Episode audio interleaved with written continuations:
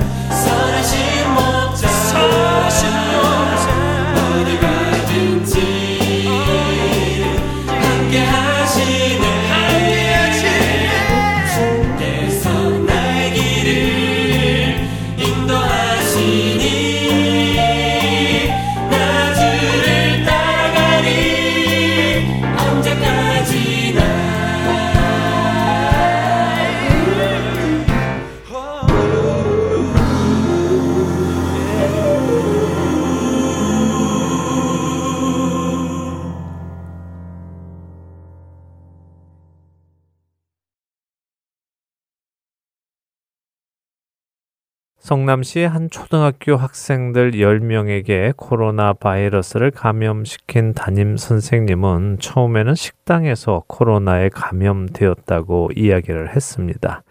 그때까지만 해도 학부모들이 담임 선생님을 향해 크게 분노하지는 않았습니다. 뭐 그럴 수도 있으니 말입니다.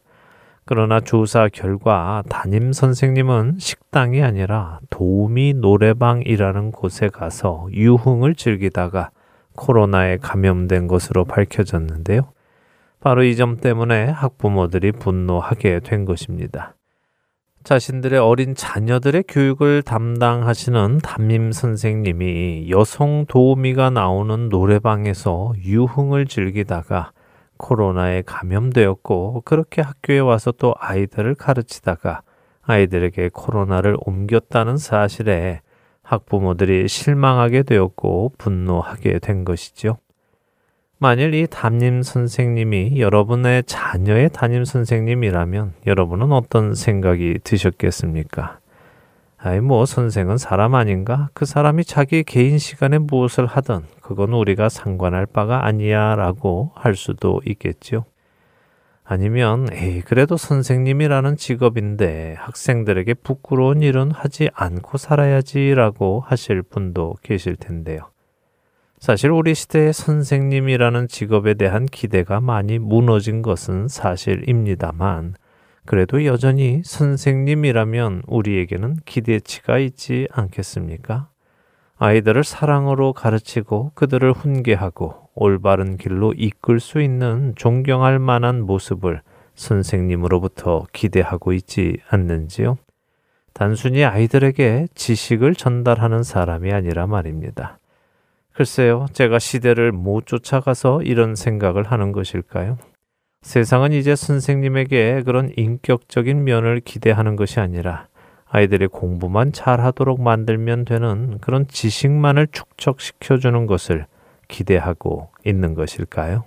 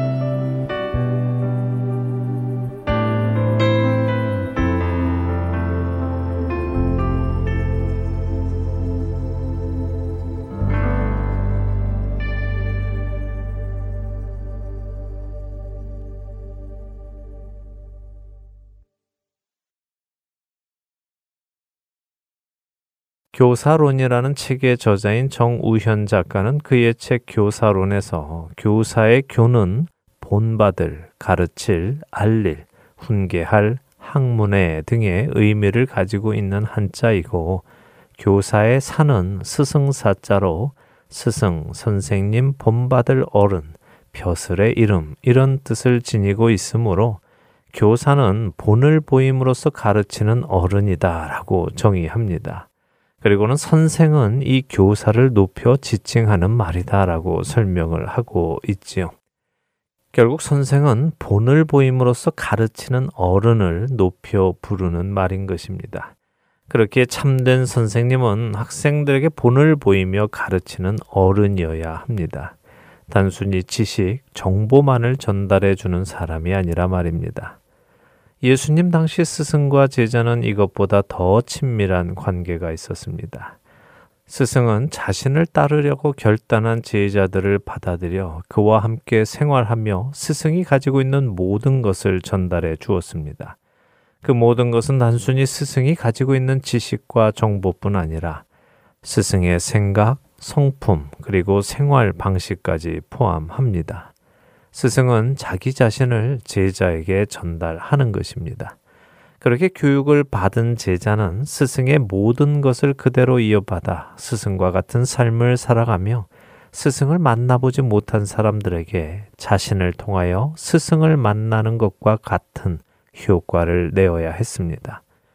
제자를 본 사람은 그 스승을 본 것과 같은 것이었죠. 예수님께서는 제자들을 그렇게 가르치셨습니다.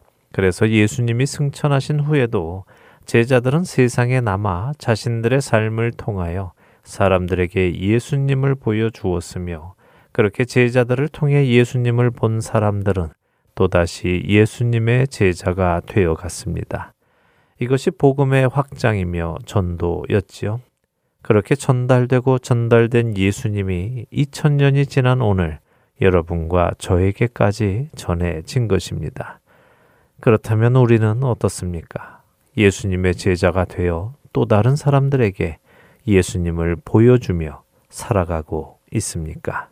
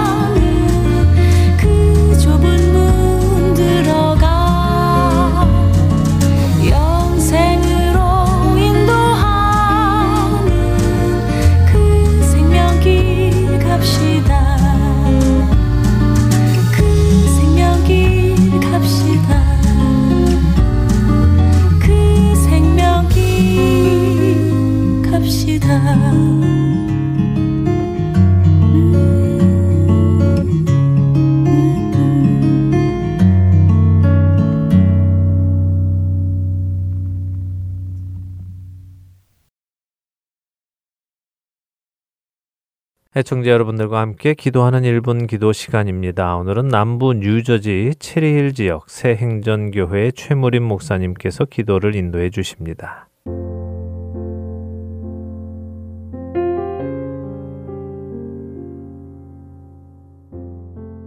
애청자 여러분 안녕하십니까? 하덴 서울 1분 기도 시간입니다.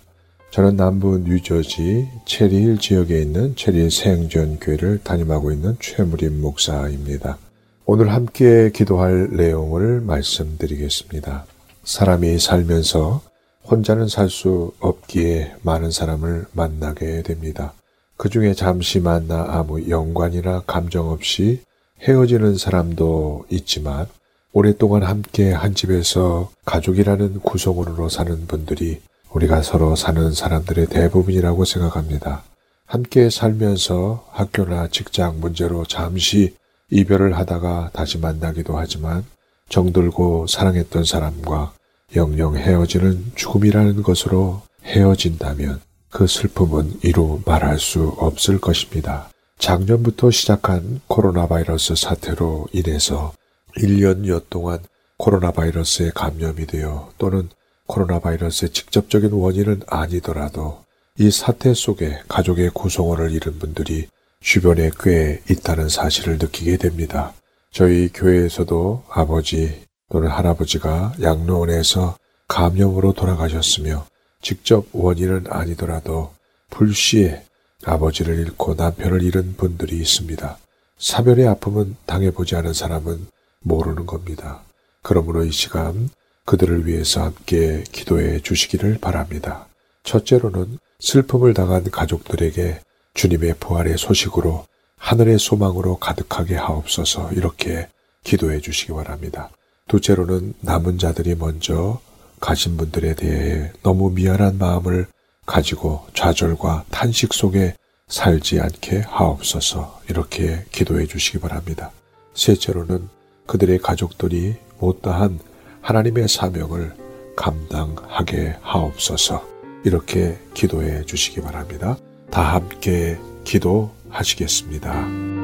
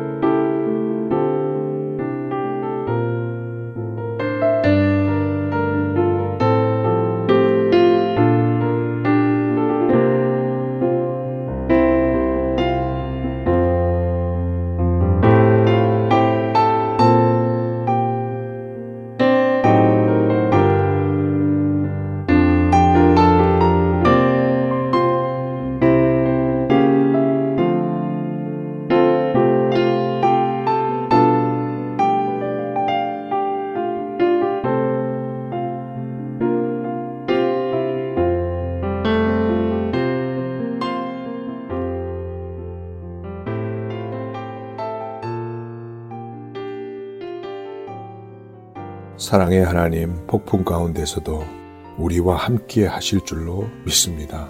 전염병 사태 속에도 하나님께서 거기에도 함께 하심을 믿습니다. 성경의 말씀을 보면 이스라엘 백성들이 하나님의 말씀을 순종하지 않았을 때 전염병으로 벌을 내리신 것을 알 수 있습니다.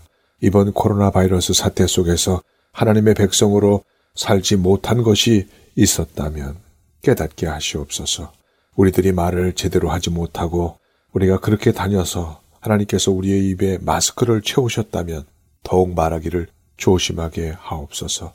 서로 만나 세상의 즐거움만 채우고 우리가 살고 주님의 귀한 일들을 우리가 이루지 못했다면 만남의 거리를 두게 하신 하나님의 이 놀라운 아버지 뜻을 깨달아 우리가 회개하오니 우리의 기도를 받아 주시고 용서하여 주시옵소서. 코로나 바이러스 사태 속에 가족과 영영 이별한 분들의 마음을 위로하여 주시옵소서. 슬픔을 당한 가족들에게 주님의 부활의 소식으로 하늘의 소망으로 가득하게 하여 주시옵소서. 남은 자들이 먼저 우리 가신 분들에 대해서 미안한 마음으로 좌절과 탄식 속에 살지 않게 하여 주시옵소서. 그들의 가족이 가신 분들의 남은 목까지 사명을 감당하는 아름다운 축복과 은혜를 허락하여 주시고 부활의 소망으로 빈 마음을 채워 주시며 하늘의 위로로 평강을 얻게 하여 주시옵소서. 예수님의 이름으로 기도하옵나이다. 아멘.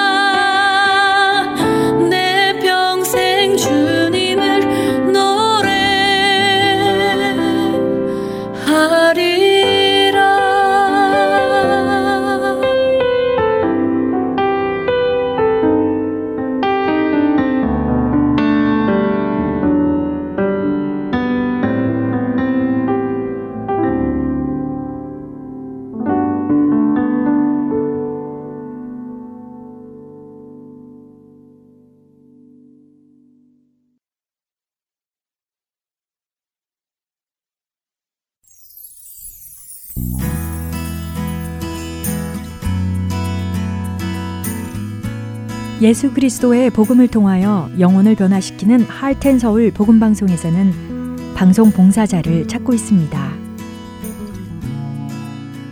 영혼을 살리고 세우는 방송을 만들기 위해 방송 제작 봉사, 아나운싱 봉사, 편집과 번역 봉사 등 방송 제작에 관련된 봉사에 참여하실 분들은 할텐 서울 방송사 전화번호 602-866-8999로 연락 주시기 바랍니다.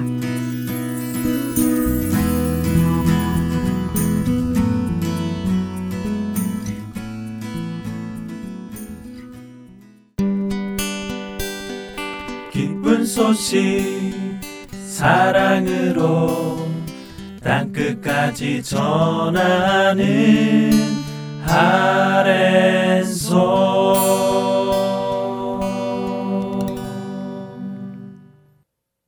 누가복음을 공부하는 시간입니다. 누가의 복음으로 이어드립니다.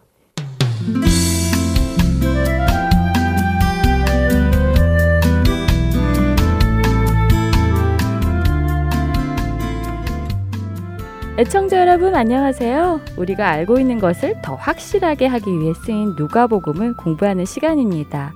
누가의 복음 진행의 함혜진입니다. 네, 여러분 안녕하세요. 강순규입니다. 천사 가브리엘이 마리아에게 나타나서 성령이 임하시고 지극히 높으신 이의 능력이 그녀를 덮어 그녀가 임신하고 아들을 낳을 것을 전해 주었습니다. 네. 마리아는 주의 여종이오니 말씀대로 이루어지이다 하고 대답했고요. 네, 세례 요한의 아버지 사가랴와는 다른 반응이었지요. 네, 자신은 어떻게 그런 일이 일어날지는 모르지만 하나님께서 그렇게 말씀하셨기에 일어날 것을 믿는다는 고백을 한 것입니다. 네. 마리아의 이 고백을 우리가 잘 생각해 보기 원합니다. 사실 많은 사람들이 자신이 볼 때 가능성이 있어 보이는 것들을 믿는다라고 말하는 경우가 많습니다. 그렇죠. 만일 한 젊은 부부에게 천사가 나타나서 내년 이맘쯤에 아들을 낳을 것입니다. 라고 말하면 아멘, 믿습니다. 라고 했다가 그 부부가 노년에 천사가 다시 나타나서 내년 이맘쯤에 아들을 낳을 것입니다. 라고 했을 때는 저희는 늙어서 그럴 일이 없습니다. 라고 한다면 이 부부는 믿음이 있었다가 없어진 것이 아니라는 것입니다. 처음에는 말은 믿는다고 했지만 가능성이 있기 때문에 그렇게 동의한 것 뿐입니다. 참된 믿음은 자신들의 나이에 상관없이 천사가 와서 말을 해줄 때마다 믿는 것이죠. 환경이나 가능성에 상관없이 말입니다. 그러니까 참된 믿음은 가능성이 있을 때는 믿고 없을 때는 안 믿고 하는 것이 아니라 가능성이 있든 없든 상관없이 하나님께서 그렇게 말씀하셨기 때문에 그렇게 될 것이라는 것을 믿는다는 말씀이군요. 그렇죠. 사실 이런 이유로 스스로를 성도라고 부르는 사람들 중에는요, 성경의 어떤 부분은 믿어지고 어떤 부분은 믿어지지 않는다고 하는 분들이 계십니다. 네. 그러나 엄밀히 말하면 어떤 부분은 믿어지는 것이 아니라 자신의 생각에 가능성이 있기 때문에 동의가 되는 것 뿐이지요. 믿는다는 것은 어떻게 그 일이 이루어지는지는 내가 이해할 수 없지만 하나님께서 그렇게 말씀하셨기 때문에 그렇게 될 것이라고 생각하고 행동하는 것입니다. 로마서 4장 18절에 아브라함은 바랄 수 없는 중에 바라고 믿었다고 하시죠. 네. 여기 마리아 역시 바랄 수 없는 일이지만 바라고 믿게 된 것입니다. 이것이 믿음입니다. 우리 각자의 믿음도 한번 점검해 보면 좋겠습니다. 네, 내가 믿는 것이 바랄 수 없는 중에 바라고 믿는 것인지 아니면 이해가 되기 때문에 동의하는 것인지 분명하게 확인해 보아야 하겠습니다. 네. 자, 오늘 누가의 복음 아기를 임신할 것이라는 소식을 들은 마리아의 다음 이야기를 보도록 하겠습니다. 누가복음 1장 39절에서 45절 읽고 이야기 나누죠. 누가복음 1장 39절부터 읽겠습니다. 이때 마리아가 일어나 빨리 산골로 가서 유대 한 동네에 이르러 사가랴의 집에 들어가 엘리사벳에게 문안하니 엘리사벳이 마리아가 무난함을 들음에 아이가 복중에서 뛰노는지라 엘리사벳이 성령의 충만함을 받아 큰 소리로 불러 이르되 여자 중에 네가 복이 있으며 내 태중에 아이도 복이 있도다. 내 주의 어머니가 내게 나아오니 이 어찌 된 일인가 보라 내 문안하는 소리가 내 귀에 들릴 때에 아이가 내 복중에서 기쁨으로 뛰놀았도다. 주께서 하신 말씀이 반드시 이루어지리라고 믿은 그 여자에게 복이 있도다. 네. 마리아가 사가랴의 집으로 가는군요. 그렇습니다. 천사 가브리엘이 내 친족 엘리사벳도 늙었는데 임신을 해서 벌써 6개월이나 되었다라고 말을 해주니까 이 놀라운 기적을 직접 보고 싶었겠지요. 네. 그녀는 빨리 엘리사벳을 만납니다. 마리아가 찾아오자 엘리사벳의 뱃속에 있는 아기가 뛰놀았다고 합니다. 뱃속의 아기는 어떻게 마리아가 온 것을 알았을까요? 천사 가브리엘이 사가랴에게 말한 대로 세례 요한은 태중에서부터 성령에 충만하였기 때문입니다. 하나님께서 계획하신 구원의 실체가 이제 눈앞에 가시적으로 나타났기 때문에 기쁘고 즐거운 것이죠. 사실 우리는 이들의 이 기쁨을 잘 이해하지 못합니다. 왜냐하면 우리는 예수님께서 이 땅에 오셔서 십자가에서 구원을 완성하시고 하나님께로 가신 후에 태어났기 때문입니다. 네. 그런데 성경의 역사 또한 이스라엘 역사를 생각해 보세요. 하나님께서는 언제 구원자를 보내주실 것이라고 약속하셨습니까? 창세기 3장부터 아닌가요? 맞습니다. 창세기 3장에서 아담과 하와가 죄를 지은 이후 하나님께서는 여자의 후손이 뱀의 후손의 머리를 상하게 할 것을 말씀해 주셨습니다. 이때부터 하나님을 믿는 사람들은 여자의 후손이 와서 뱀의 후손의 머리를 상하게 할 날을 기다려 온 것입니다. 네. 특별히 이스라엘 사람들은 그를 메시아로 믿었고요. 그가 오기를 기다리고 기다렸지요. 수많은 선지자들이 와서 메시아가 오실 것을 예언했습니다. 그들은 자신들이 예언하면서도 볼 수는 없었습니다. 모든 피조물들은 하나님께서 계획하신 그 놀라운 구원의 계획이 이루어지기만을 기다렸습니다. 그런데 그토록 기다리던 그 계획, 그 계획이 드디어 실제로 일어나는 때가 온 것입니다. 네.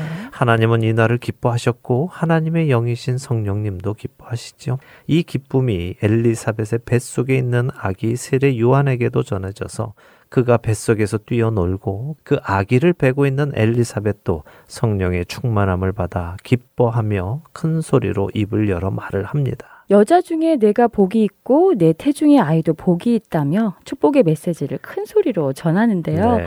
그토록 기다리던 메시아가 오시는 것에 엘리사벳은 정말 기뻤겠어요. 네, 그녀의 기쁨이 우리에게도 전해지기를 바랍니다. 네. 우리는 비록 초림하신 예수님을 고대하는 기회는 얻지 못했지만요. 다시 오실 재림하실 예수 그리스도를 고대할 수는 있겠죠. 그렇죠. 우리도 다시 오실 예수님을 기다리다가 그 예수님께서 오실 징조가 보일 때 정말 기뻐할 것 같네요. 네. 그렇게 생각하니 여기 엘리사벳과 아기 요한의 기쁨이 이해가 됩니다. 네, 이 참된 기쁨이 우리 안에 있기를 바랍니다. 네. 자, 엘리사벳은 마리아를 내 주의 어머니라고 표현을 합니다. 성령의 충만에 있는 엘리사벳은 마리아가 메시아를 잉태할 것을 알았고 자신의 아들 요한은 그 메시아가 올 길을 예비할 자라는 것을 알았기에 이렇게 말하는 것입니다. 그녀는 다시 한번 마리아가 복이 있음을 선포합니다. 자, 이런 엘리사벳의 반응에 마리아가 또 노래로 화답을 하는데요. 46절부터 56절 읽어보죠. 네. 누가복음 1장 46절부터 읽겠습니다. 마리아가 이르되 내 영혼이 주를 찬양하며 내 마음이 하나님 내 구주를 기뻐하였음은 그의 여종의 비천함을 돌보셨음이라. 보라, 이제 후로는 만세에 나를 복이 있다 일컬으리로다. 능하신 이가 큰 일을 내게 행하셨으니 그 이름이 거룩하시며 극률하심이 두려워하는 자에게 대대로 이르는도다. 그의 팔로 힘을 보이사 마음의 생각이 교만한 자들을 흩으셨고 권세 있는 자를 그 위에서 내리치셨으며 비천한 자를 높이셨고 줄이는 자를 좋은 것으로 배불리셨으며 부자는 빈손으로 보내셨도다. 그 종 이스라엘을 도우사 극률이 여기시고 기억하시되 우리 조상에게 말씀하신 것과 같이 아브라함과 그 자손에게 영원히 하시리로다 하니라. 마리아가 석 달쯤 함께 있다가 집으로 돌아가니라. 네, 자 흔히 마리아의 찬가라고 불리는 구절입니다. 네. 마리아가 노래를 하지요. 간단하게만 설명을 드리겠습니다. 46절부터 50절까지는 마리아가 엘리사벳을 보고는 자신에게 전달된 가브리엘 천사의 말씀이 실제적으로 이루어질 것을 확신하게 되며 이런 놀라운 일을 자신에게 행해 주신 하나님을 찬양합니다. 자신이 바로 약속된 메시아, 그 메시아를 이 땅에 보내는 데에 쓰임 받도록 하신 하나님을 찬양하지요. 그리고는 51절부터 55절까지 이스라엘에게 긍휼을 베푸시고 은혜를 베푸시는 또 하나님을 찬양합니다. 특별히 마리아는 55절에 지금 일어나는 이 일이 자신들의 조상에게 약속하신 말씀이며 아브라함에게 약속하신 그 일이 일어나고 있는 것을 확신하고 있습니다. 그리고 3개월 정도 있다가 집으로 돌아가죠. 엘리사벳이 임신한 지 6개월 때 갔다가 3개월을 함께 지냈으니 엘리사벳이 아기를 낳을 때가 거의 됐겠네요. 네, 그랬겠죠. 그래서 이어지는 57절부터 그 이야기가 나옵니다. 자, 57절부터 66절까지 읽고 또 이야기 나누죠. 제가 먼저 읽겠습니다.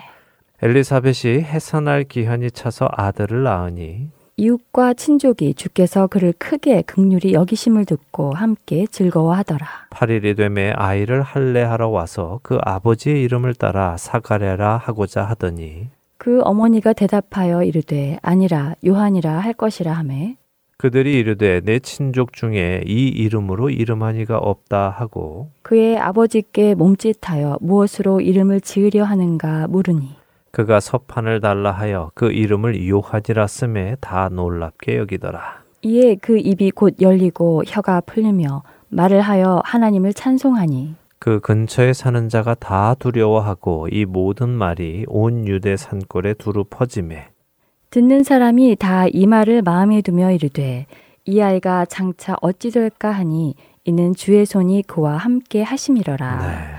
드디어 세례 요한이 탄생하네요. 그렇습니다. 세례 요한이 태어나자 이웃과 친족이 함께 즐거워합니다. 자, 1장 14절에 너도 기뻐하고 많은 사람도 그의 태어남을 기뻐할 것이다 라는 천사가 이야기한 대로지요. 네, 하나님의 말씀이 그대로 이루어진다는 것을 다시 한번 보여주시네요. 맞습니다. 지금 계속해서 그것을 보여주시는 것입니다. 네. 하나님께서 태초부터 말씀하셨던 일들이 일어나고 있고 아브라함에게 약속하신 일이 일어나는 것이며 구약의 선지자들을 통해 하신 말씀이 일어나고 있고 천사 가브리엘을 통해 전한 말씀이 일어나고 있음을 성경은 우리에게 말씀하고 계시는 것입니다. 네. 처음 누가는 데오빌로 각하에게 편지를 쓰며 이미 알고 있는 그것을 더 확실하게 하려고 한다고 했습니다.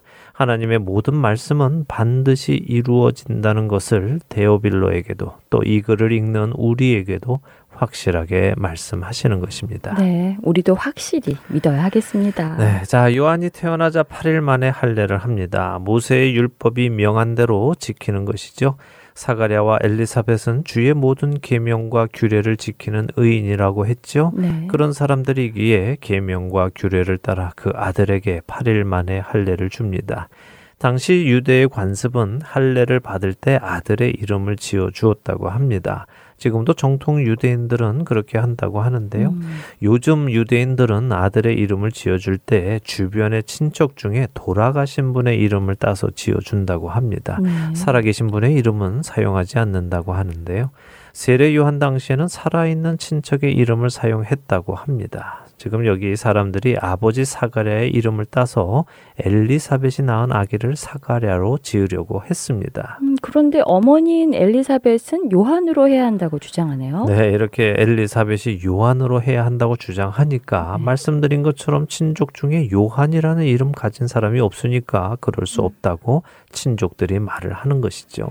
엘리사벳은 아들의 이름을 요한으로 해야 하는 것을 알고 있군요. 네, 그런 것으로 보입니다. 뭐 사가랴에게 어떤 식으로든 소통을 했을지 또 성령 충만할 때에 알게 된 것인지 알 수 없지만 그녀는 이 아이를 요한으로 이름 지어야 하는 것을 압니다. 자, 그런데 친척들이 요한으로 지을 수 없다. 그건 우리 가문에 그런 이름이 없기 때문이야 하는 즈음에 사가랴가 서판을 가져다가 글로 씁니다. 음. 그 이름을 요한으로 해라 하는 것이죠. 네. 사가랴는 지금 말을 못하죠? 왜 네. 못합니까?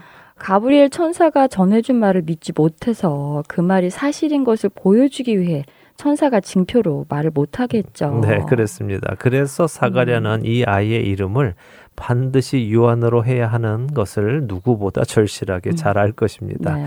자, 이렇게 그가 이 아이의 이름을 요한으로 해라라고 믿음에서 나온 행동을 하니까 천사가 말했던 대로 이 일이 다 이루어짐으로 사가랴의 입이 열리고 혀가 풀려서 말을 할 수 있게 된 것입니다. 또 하나님의 말씀대로 일이 이루어짐을 보여주시는군요. 맞습니다. 자, 이렇게 그의 입이 열리자 그는 하나님을 찬송합니다. 사가랴는 10개월 동안 말을 못했습니다. 처음 성전에서 그가 말을 못하는 것을 본 사람들도 있었고요. 그가 자기 집으로 돌아왔을 때 동네 사람들과 또 친인척들이 다 그가 말을 못하게 된 것을 보았겠죠. 네. 이제 이렇게 말을 다시 하게 된 사가랴는 어떻게 이런 일이 있게 되었는지를 설명했을 것입니다. 또 그 이야기를 듣는 사람들이 이 말을 마음에 두고 야, 이제 어떤 일이 일어날까? 이 놀라운 아기가 커서 무슨 일이 일어날까 궁금해하기 시작했다는 것입니다. 그리고는 사가랴가 성령의 충만함을 받아서 예언을 하는데요. 또 읽어보죠. 67절부터 80절 끝까지 읽어보겠습니다. 네, 누가복음 1장 67절부터입니다. 그 붙인 사가랴가 성령의 충만함을 받아 예언하여 이르되 찬송하리로다 주 이스라엘의 하나님이여 그 백성을 돌보사 속량하시며 우리를 위하여 구원의 뿔을 그 종 다윗의 집에 일으키셨으니 이것은 주께서 예로부터 거룩한 선지자의 입으로 말씀하신 바와 같이 우리 원수에게서와 우리를 미워하는 모든 자의 손에서 구원하시는 일이라. 우리 조상을 극률히 여기시며 그 거룩한 언약을 기억하셨으니 곧 우리 조상 아브라함에게 하신 맹세라. 우리가 원수의 손에서 건지심을 받고 종신토록 주의 앞에서 성결과 의로 두려움이 없이 섬기게 하리라 하셨도다. 이 아이여 네가 지극히 높으신 이의 선지자라 일컬음을 받고 주 앞에 앞서가서 그 길을 준비하여 주의 백성에게 그 죄 사함으로 말미암는 구원을 알게 하리니 이는 우리 하나님의 긍휼로 인함이라 이로써 돋는 해가 위로부터 우리에게 임하여 어둠과 죽음의 그늘에 앉은 자에게 비치고 우리 발을 평강의 길로 인도하시리로다 하니라. 아이가 자라며 심령이 강하여지며 이스라엘에게 나타나는 날까지 빈들에 있으니라. 자, 성령님이 사가랴에게 충만히 임하시면서 그의 입술을 통해 이 일에 대한 말씀을 전하십니다. 네. 먼저는 68절부터 75절까지 메시아에 대한 예언을 하십니다. 하나님께서 이스라엘 백성을 돌보시고 구원하시기 위해 다윗의 집에서 메시아를 일으키셔서 구원을 시작하신다고 선언하죠. 그분의 거룩하신 약속을 기억하시며 행하신다고 하십니다. 이것이 75절까지의 예언입니다. 그리고는 76절부터 79절까지는 자신의 아들 요한에 대한 예언을 합니다. 이미 기록되었던 자, 주 앞에 가서 그 길을 준비하는 자, 주의 백성에게 죄 사함으로 말미암는 구원을 알게 하는 자임을 선언합니다. 아버지의 마음을 자녀에게로 자녀들의 마음을 아버지께로 돌이키게 한다는 말라기 사장의 예언이 생각나는데요. 네, 바로 그 일을 할 세례 요한을 성령님께서는 사가랴를 통해 선포하심으로 이제 그 약속의 때가 온 것을 선포하십니다. 네. 이것은 인류 역사 속에 가장 위대한 사건이 일어나는 그 시작점인 것입니다. 이 놀라운 감격이 여러분들 안에도 있기를 소망합니다. 자, 이렇게 태어난 세례 요한, 그 요한이 자라며 심령이 강하여지고 이스라엘에게 나타나는 날까지 빈들에 있으니라 라고 하시죠. 여기 요한이 빈들에 있게 된 것을 두고 학자들 중에는 세례 요한이 유다 광야에서 활동하던 에세네파에 들어갔다 하기도 합니다. 음. 에세네파는 바리세파, 사두개파와 같은 유대교 교파 중의 하나인데요. 네. 이들은 공동체 생활을 하며 금욕적인 생활을 하던 교파입니다. 그러나 그렇게 생각할 근거는 없습니다. 그렇게 보기보다는 세례 요한이 이스라엘에게 나타나는 날까지는 다른 사람들, 특별히 이스라엘의 선생들인 랍비들의 교육을 받지 않도록 하나님께서 지키신 것이라고 보는 것이 더 옳아 보입니다. 음, 그럼 당시에 이스라엘의 랍비들이나 선생들의 가르침을 받지 않도록 말이군요. 그렇죠. 오직 성령에 충만하여 성령님께서 그를 통해 일하시도록 준비시키는 것이죠. 사람의 지식이나 교육을 통해서 세례 요한이 전달하는 것이 아니라요. 네. 자, 이렇게 해서 누가복음 1장을 마칩니다. 꽤 길었죠? 네, 그러게요. 80절이나 되어서 꽤 기네요. 네, 그만큼 누가가 자세히 연구해서 기록했다는 사실을 통해 우리는 이 누가복음이 얼마나 실제적인지 또 확신할 수 있습니다. 네. 자, 이제 다음 주는 예수님의 탄생이 담긴 누가복음 2장으로 넘어가겠습니다. 기대가 되는데요. 에덴 동산에서부터 약속되었던 그 메시아의 탄생이 드디어 이루어지는 순간이네요. 네. 다음 한 주 반드시 약속을 지키시는 하나님 안에 거하며 믿음을 키워나가는 우리가 되기 바랍니다. 저희는 다음 주에 다시 찾아뵙겠습니다. 안녕히 계십시오. 안녕히 계세요.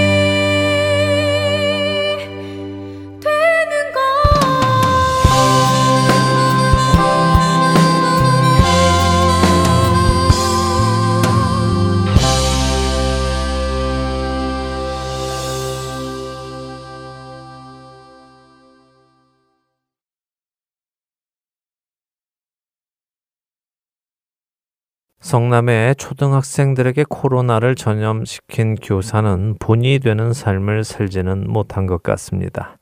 여성 도우미들과 함께 노래방에서 유흥을 즐긴 것이 드러나므로 그는 본이 되는 어른이 되지는 못했습니다. 어쩌면 그 교사는 공부를 잘 가르쳤는지는 모르겠습니다. 그러나 참된 교사는 정보 전달, 지식 전달만 하는 것이 아니라 자신의 삶을 전달하는 사람이어야 합니다. 우리 자신을 돌아봅니다. 혹시 우리는 예수 그리스도에 대한 정보만을 또 지식만을 남들에게 전하고 있지는 않는지 생각해 보게 됩니다. 이 세상에서의 사역을 다 마무리하시고 이제 아버지 곁으로 가시는 예수님, 그 예수님께서는 승천하시기 직전 제자들에게 이렇게 말씀하셨습니다. 마태복음 28장 19절과 20절입니다. 그러므로 너희는 가서 모든 민족을 제자로 삼아 아버지와 아들과 성령의 이름으로 세례를 베풀고 내가 너희에게 분부한 모든 것을 가르쳐 지키게 하라. 볼지어다 내가 세상 끝날까지 너희와 항상 함께 있으리라 하시니라. 예수님의 이 말씀을 다시 생각해 봅니다. 예수님은 제자들에게 말씀하십니다. 가서 모든 민족을 제자로 삼으라고요. 그리고 그들에게 아버지와 아들과 성령의 이름으로 세례를 베풀라고 하십니다. 그리고는 내가 너희에게 분부한 모든 것을 가르쳐 지키게 하라고 하시지요. 마지막 이 말씀을 다시 한번 보시기 바랍니다. 내가 너희에게 분부한 모든 것을 가르쳐 지키게 하라. 예수님께서 분부하신 모든 것을 가르치는 데에서 끝나는 것이 아닙니다. 정보 전달, 지식 전달이 끝이 아니라는 것입니다. 예수님은 가르치라는 말씀 이후에 한 말씀을 더 하십니다. 가르쳐 지키게 하라고요. 지키게 하라라는 단어는 헬라어 타이레오입니다. 이 단어는 경비, 경호, 보살핌 등을 의미하는 단어이지요. 그러니까 예수님의 분부하신 것을 가르친 후에 그것을 지킬 수 있도록 도움을 주어야 하는 것입니다. 우리는 우리가 하지 않는 것, 우리가 할 수 없는 것을 남에게 가르칠 수는 없습니다. 본을 보여줄 수 없기 때문이지요. 내가 할 수 없는 것을 남에게만 하라고 하는 것은 참된 교육이 아닙니다. 우리 예수님은 우리를 그렇게 가르치지 않으셨습니다.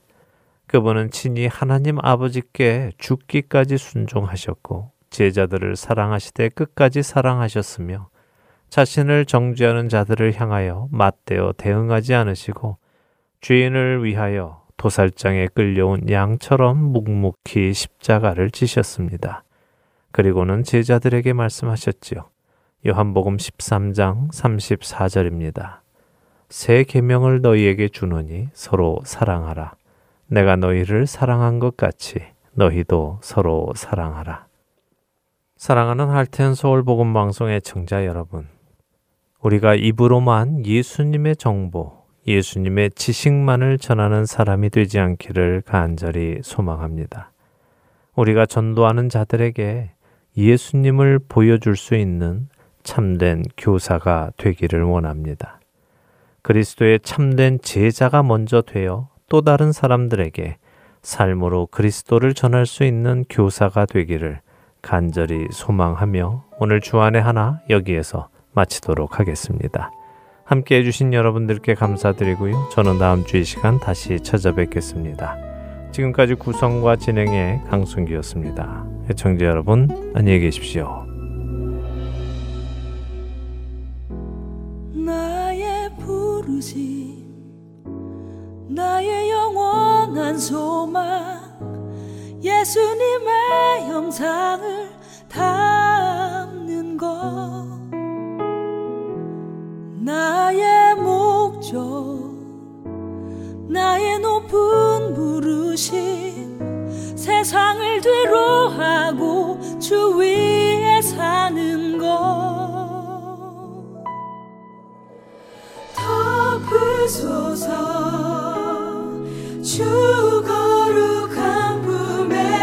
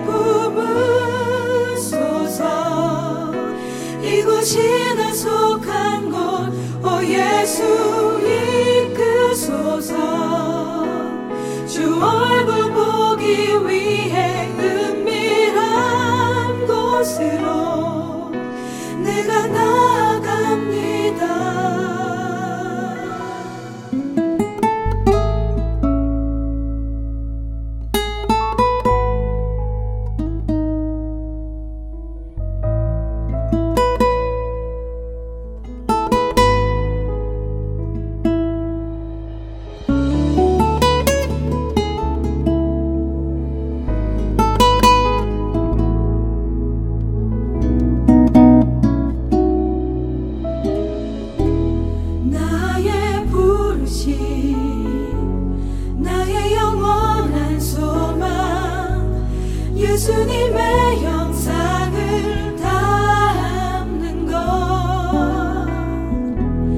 나의 목적 나의 높은 부르심 세상을 뒤로하고 주 위에 사는 것.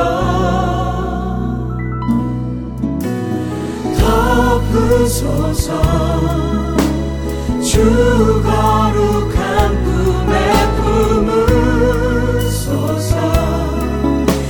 이곳이 나 속한 곳오 예수 이끄소서. 주 얼굴 보기